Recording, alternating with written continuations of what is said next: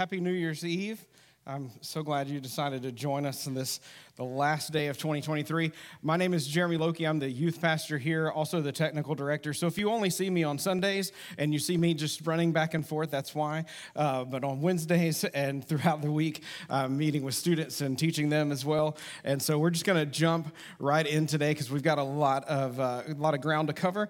But I was, I think it was Christmas of 1996 and I was 14 years old. It was Christmas morning around 11 a.m. or so, and the only thing that I had asked for that year for my parents for Christmas was an acoustic guitar. Uh, if you remember before, I've told you about my obsession with Garth Brooks. This was the uh, final piece that would complete the set. Uh, was me being able to play acoustic guitar while singing, and so uh, we had already unwrapped all the gifts. And so, just like your house looked uh, the other day, it was just covered in wrapping paper and boxes. And I had gotten some clothes and maybe a CD or something. Kids, ask your parents what a CD is. Um, I just was doing my absolute best to not be disappointed or not feel ungrateful for the things that I had been given.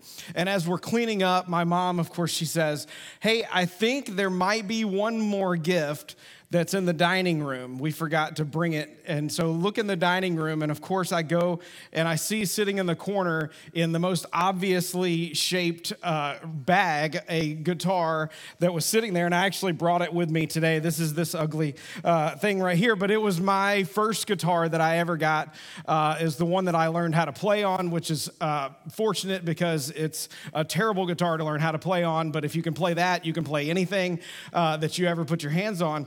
And little did I realize at the time, but that one gift would actually change the course of my life. It would alter uh, the places that I went, uh, ultimately leading me into worship ministry, which leads me into student ministry, which leads me to right here today, was because of that one last gift that I got on Christmas morning back in 96. And so, this, I fully understand that a bunch of presents under a tree is a pretty weak comparison to the gift of Jesus Christ. That's really a, a weak analogy, but nothing can compare to his life, his sacrifice, and what he has done for us uh, with his victory over sin and death. But as wonderful as a gift of Christ is on Christmas, that first Christmas, God still has had one more gift to give us. And that's what I want to focus on today is this gift that we call the Holy Spirit. And so we're going to dive in, and this is kind of going to run on parallel tracks, and I'll let you know when the track switches. So just uh, hold on with me, because uh, like I said, we've got a lot of stuff. If you've got your phone and you have the church app, I would definitely recommend you follow along in there. Uh, that's the easiest way to, to follow along, because we're going to be jumping around uh, to a few different passages, a few different verses.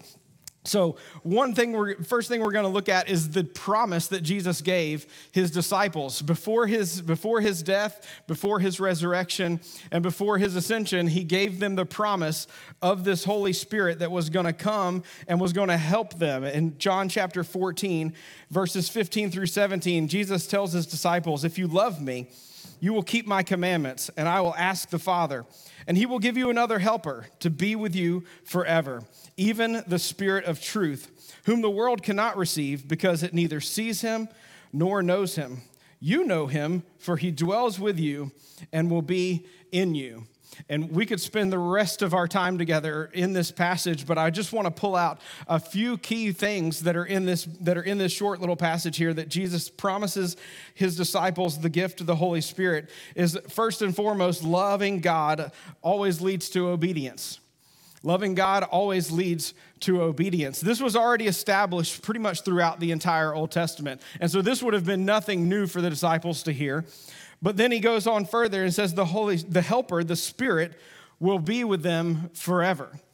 Now, if you know anything about Old Testament, you know that the Holy Spirit was active and working in the, all throughout the Old Testament. There were times in the Old Testament when God would empower someone with the Spirit. It said the, it would say the Holy Spirit came upon David or the Holy Spirit came upon Samson, and then they would do some incredible supernatural, miraculous type work that God had prepared for them that God needed to happen in order to continue His plan. But then, when either when that act was over or, when that person would fall into their own strength and their own desires and their own selfishness, it would say that the Holy Spirit left them. And so now Jesus is telling his disciples in John that the Holy Spirit is going to be with them forever that there will there, there's no more of this back and forth that we will be indwelled with the holy spirit forever. So the holy spirit will be with us. The, then the last thing is that the spirit is only available to those who know jesus only available to those who know jesus it says if you love me then you'll obey my commands then if you follow me then that's when we will receive the Holy Spirit. It's only available to us by faith in the completed work of Jesus. So, fast forward a, a, little bit to Acts chapter 1, and what we find is, is that Jesus is getting ready to leave. He gives his disciples a, final promise of the Holy Spirit. He says, Go into Jerusalem, wait for the Holy Spirit. Uh, and so they, Jesus gives them some final instructions and they are staring up into, up into the sky, as all of us would be. Uh, at this moment, these uh, ragtag group of disciples have just witnessed uh, Jesus do only things that could be explained supernaturally. And they're just staring up into heaven, and only an angel, an angel has to come and remind them, like, hey guys, um, he said to go and wait. like, go, you got to get out of here. You got to keep going. You got to move on. And the disciples did just that. It says they went in Jerusalem, they found a room, and they waited. And in Acts chapter 2, verses 2 and 4, this is what it says about the coming of the Holy Spirit. It says, Suddenly, a sound like the blowing of a violent wind came from heaven and filled the whole house where they were sitting. They saw what seemed to be tongues of fire that separated and came to rest on each of them all of them were filled with the Holy Spirit and began to speak in other tongues as the Spirit enabled them. So the Holy Spirit arrives on the scene and uh, seemingly the same kind of miraculousness that we see with the Christmas story with Jesus' arrival, and it empowers them to do things that they could not do on their own. And so the Holy Spirit is on the scene and can now dwell in the hearts of those who believe and put their faith in Jesus Christ. Now, that's, that was one, one section of the, of the train track, all right? So we're, we're going to switch gears for a second, and I'll give you another quick story. The night of December 31st, 1999, uh, some of you might remember that being pretty significant. I, however, was a teenager and was with a group of friends uh, in a parking lot, an empty parking lot, uh, playing hacky sack and drinking Dr. Pepper. Like for real, like that was that was me and that was my life uh, growing up as a teenager in South Georgia with absolutely nothing to do on uh, one of the more significant nights uh, in history. And so we uh, were playing, and at some point in the evening, someone thought to go uh, look at their car to see what time it might be. And it was somewhere around like 12:14 at the moment, and they yelled out from their car like, "Hey, everybody, Happy New Year!" Like it's, it, it's happened. And we all just kind of fell silent. It wasn't the typical like celebration of a new year with, with hugging and, and uh, celebrating, but we were seeing and listening if the world had suddenly come to a grinding halt. Because if you know, if you're maybe 38 and older, you remember leading up to, to the year 2000, we had been told from every news broadcast that the world was going to end because all of the computers are going to crash because of the Y2K bug, is what they, they called it because it makes for a snappy graphic. And so we just sat there listening to hear, seeing if we heard sirens or gunshots or the parking lot lights might go off. And nothing happened. nothing happened. After a few seconds, we were back to our usual celebration, uh, toasting with half empty Dr. Pepper cans. Uh, and then a minute later, we were kicking a hacky sack around an empty parking lot again and kicking uh, to, while we were under the streetlights there.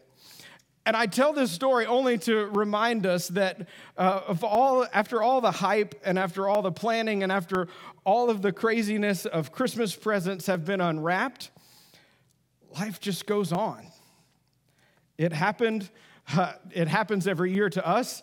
It happened when Jesus preached the Sermon on the Mount. I was teaching, teaching that passage and, uh, and realizing that a lot of people heard the Sermon on the Mount.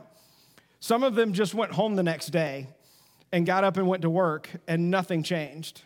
Like, can you, like, we look at that and go, well, this is the greatest sermon that was ever preached and probably ever will be preached. And people heard it and just went, huh, that's a good idea. Those are some good, good thoughts, Jesus. That guy, that guy might be for real. And they just went about their day. So life goes on. People came, they listened, and were completely unchanged, and that can happen to us as well. The bad habits that you've had for all of 2023 are going to follow you straight into 2024. And everything that you've everything that you've been doing and everything that you've been saying that you're going to do is just going to follow you straight into 2024. And unfortunately, our sin problem is waiting for us just on the other side of the calendar. It doesn't just magically go away and, and everything, everything becomes different. So the question then is what can you do, what can we do differently this year? And interestingly enough, Jesus also told his disciples exactly what they can do. In Matthew chapter 16, verse 24, a famous, uh, famous passage, but says, Then Jesus told his disciples, If anyone would come after me, let him deny himself, take up his cross, and follow me.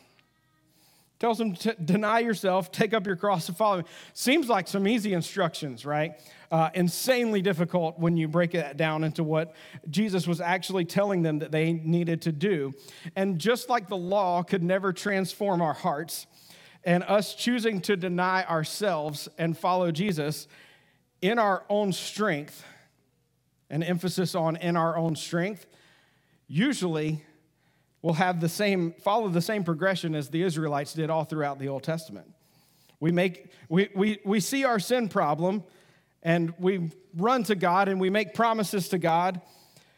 And then life kicks us in the teeth and temptations come and we give in and we like it for a time, right?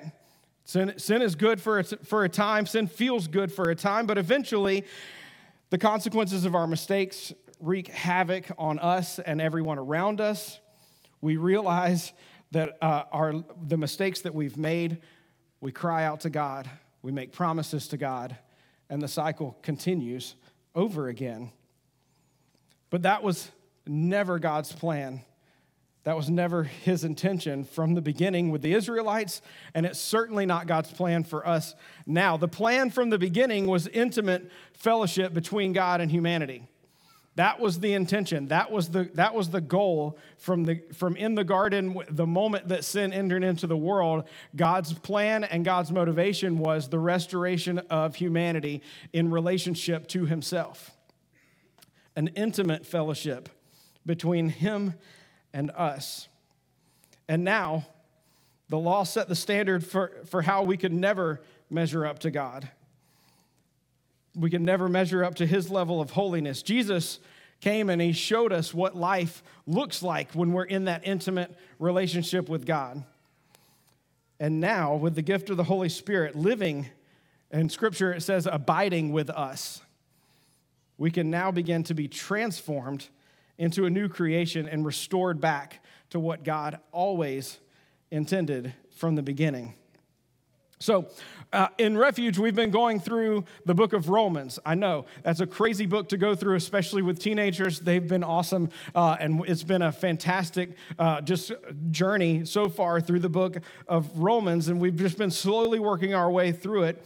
And much, uh, much about Jesus' sacrifice and atonement that we've learned, and how that changes everything, and how we as believers can relate and interact to interact with God.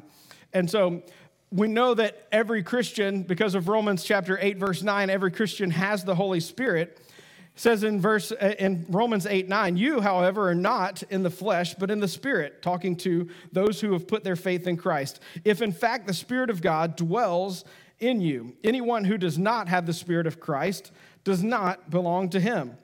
And so we're going to look, uh, we're going to keep going in, verse, in verses 12 uh, through 14, but I want to give you a little bit of the context here. As Paul's been explaining to them how the law was never God's ultimate plan and how it was limited in its ability to save us from our sins. And in fact, the law shows us just how sinful we are and how much we need a Savior.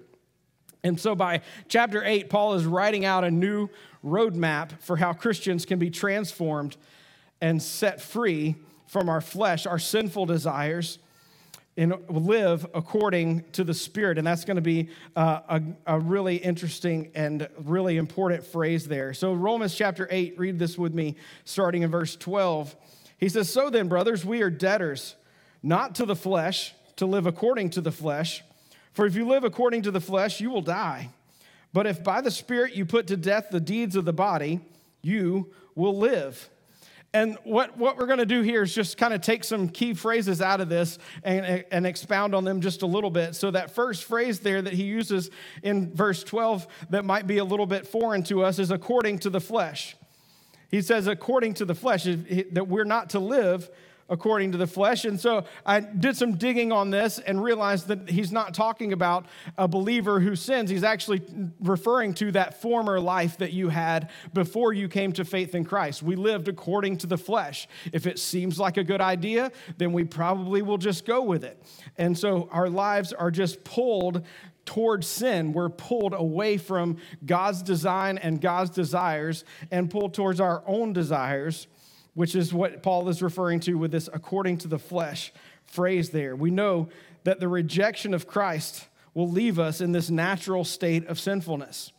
Before we have accepted Christ, we're just in this natural state of sinfulness and sin, we know from Romans 6:23 always leads to death, both physically and spiritually. And so he goes on in verse 13 and he refers to this other this other aspect that he wants to warn them against, which is the deeds of the body. And this would be that pull towards our own our, old sinful nature, even those of us who are in Christ, because we know uh, certainly that Christians are still capable of sinning, right? We're still very capable of sinning, but we're commanded to put to death these sinful practices. And Paul has already uh, he's already talked about this a little bit in the previous chapters of Romans six verse 6, you see it there on the screen, it says, We know that our old self was crucified with him in order that the body of sin, which is our old self, might be brought to nothing, so that we would no longer be enslaved to sin. And if we just stopped there with verses 12 and 13, you might uh, look at that, and if you dissected it a little bit, you would go, well, there's some good phrases in there, of course, according to the flesh, and what does that mean? The deeds of the body, what does that mean? And if we just stopped there, it would leave out this really, really important phrase, and it was the one that God just kind of illuminated as I was studying this, this passage uh, and just kept coming back to over and over and over again. And I'm going to read the verse without that, without that phrase, and we'll see if how, how well you're paying attention. So it says, For if you live according to the flesh, you will die, but if you put to death the deeds of the body, you will live. So anybody notice the phrase that's missing out of that verse when I read it? It's up on the screen so you can cheat. By the Spirit. He says, if you put to death by the Spirit, where's it? Where's verse 13? It said, but if by the Spirit you put to death the deeds of the body, you will live. See, God never intended us to be living just white knuckling it through life. I'm just to live and I'm to follow Jesus. I'm to deny myself and take up a cross daily and follow Jesus. And I'm just to do that within my own strength and within my own power. Glory, hallelujah, praise be to God. That was never God's intention. He said, You can't do it. You literally can't do it. And so Romans 6 tells us that we put to death the body of sin. And then when we get to Romans 13, uh, Romans 8 13, he says, By the Spirit you will put to death the deeds of the body. Our reliance on the Holy Spirit, we have to rely on the Holy Spirit to empower us to overcome temptation. It's the same way Jesus overcame temptation in the wilderness. It's the same way you and I can overcome temptation this afternoon or possibly even within this service, is through the power of the Holy Spirit. And I've, I've got to I've to say I've grown up in I've grown up in church all my life. And it was only when I started actually submitting, actively submitting, and actively allowing the Holy Spirit to take control of my life that anything actually changed. Because up until that point, it was basically just me and my own effort and my own strength. I'm going to deny myself. I'm going to take on my cross. I'm going to follow Jesus. And it sounds really good. And it sounds really great when you're a teenager and you say that to adults and they go, yeah. Right? That's the kind of stuff that gets you up on a stage at 20 years old. But if you don't understand that all of that flows by the Spirit, then it's just another form of human effort.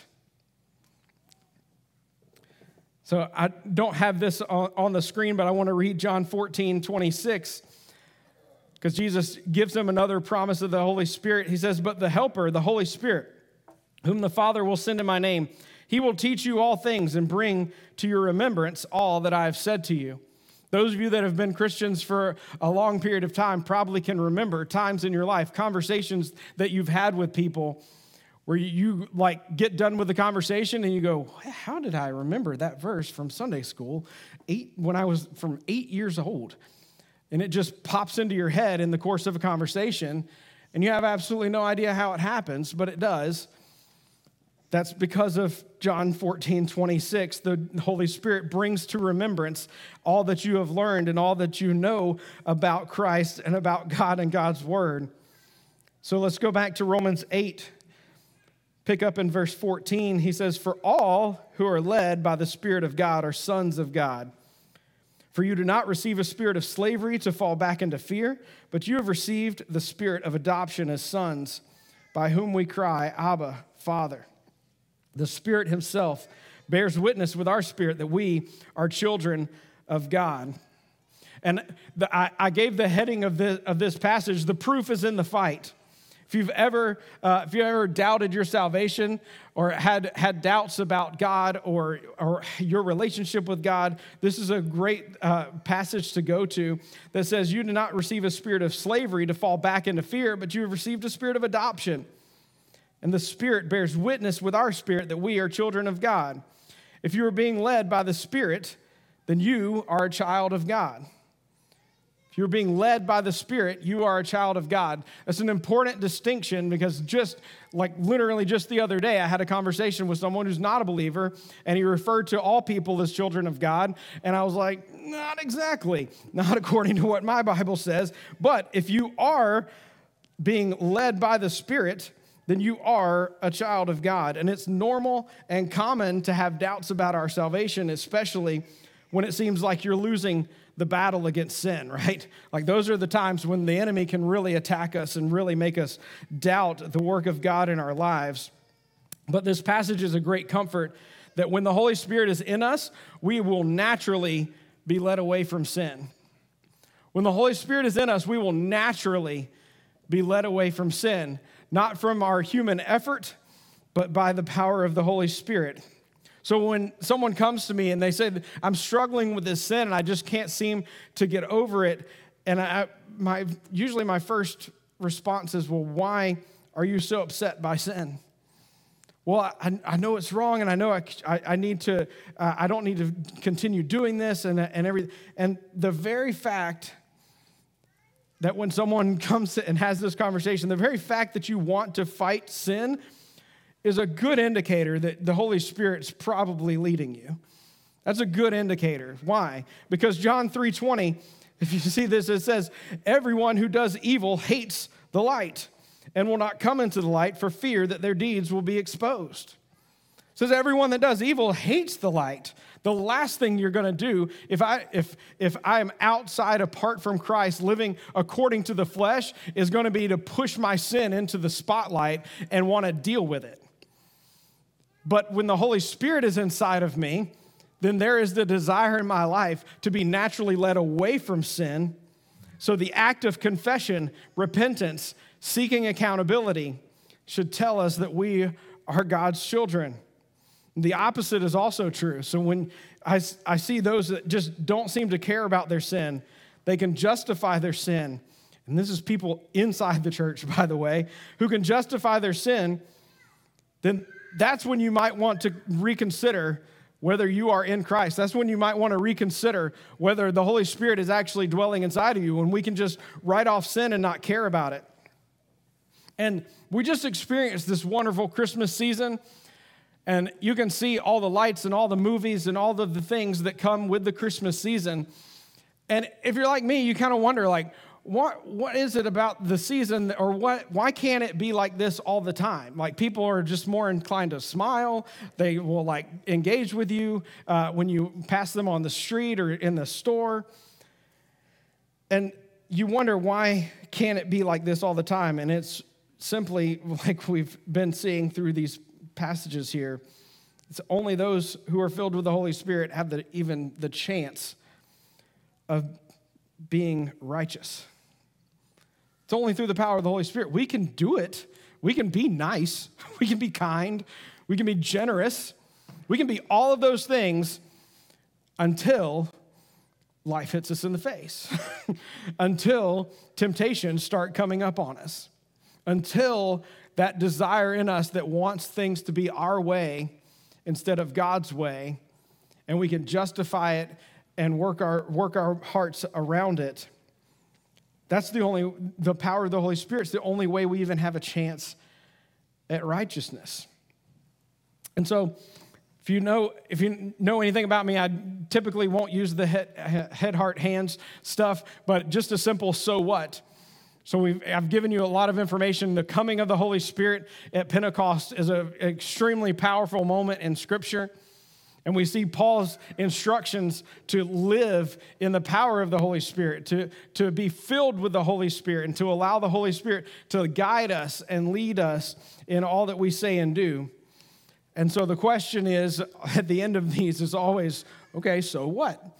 What are we, what are we going to do?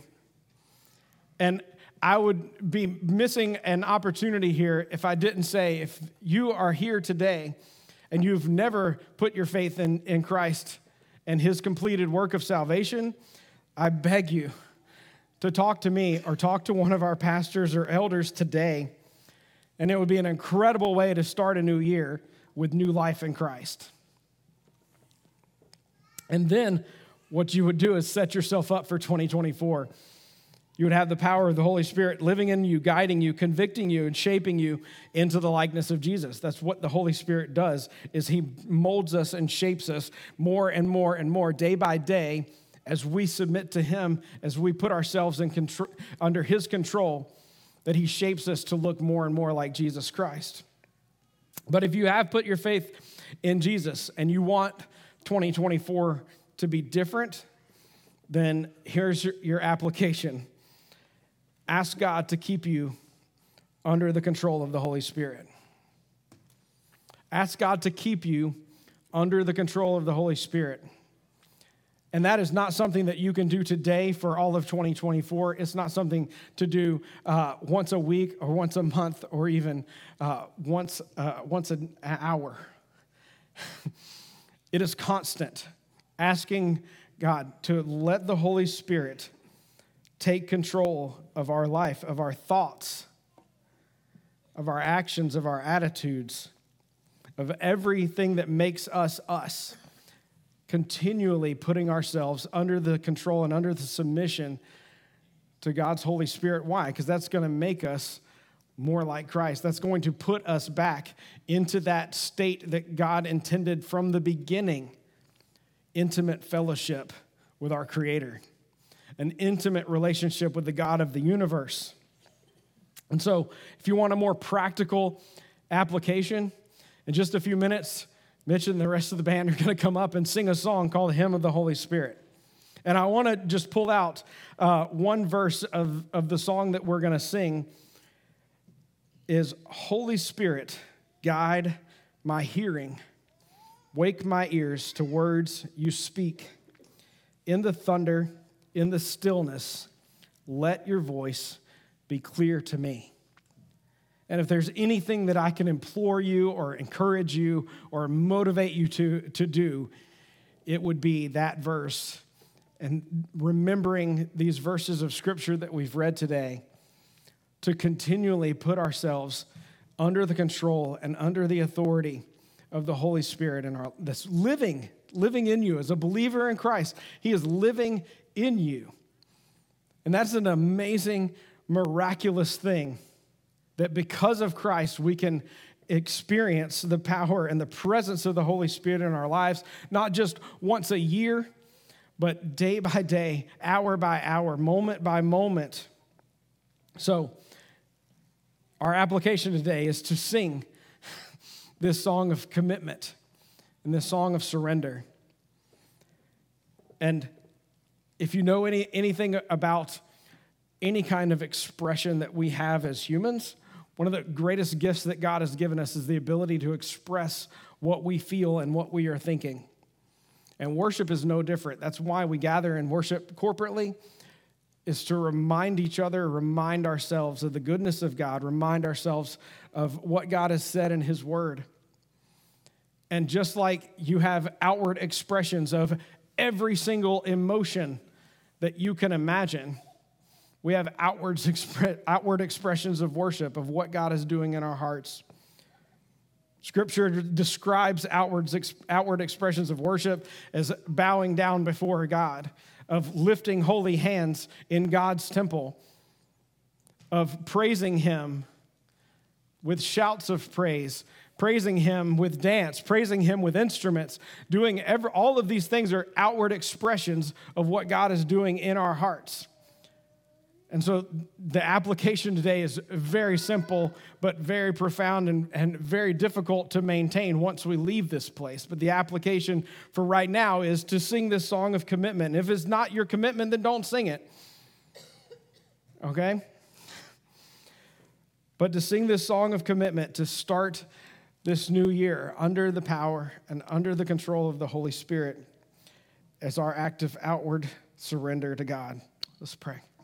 Father, I pray that my, my own heart, my own life, God, would be fully surrendered to your spirit, to your control, and the guidance that you provide through your Holy Spirit. Father, it's an amazing gift that you have given us that so often is ignored or taken for granted.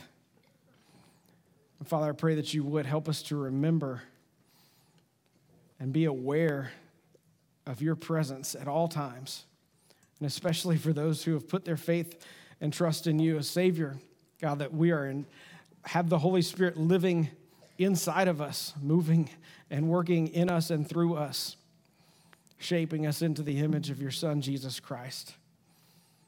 Father, as we sing these words, I pray that they would ring true both here and now in this moment that you have set aside for us to commune with you and to declare your glory and your praise. But God, that they would continue to echo in our hearts and our minds as we leave this place and go our separate ways. It's in Christ's name we pray. Amen.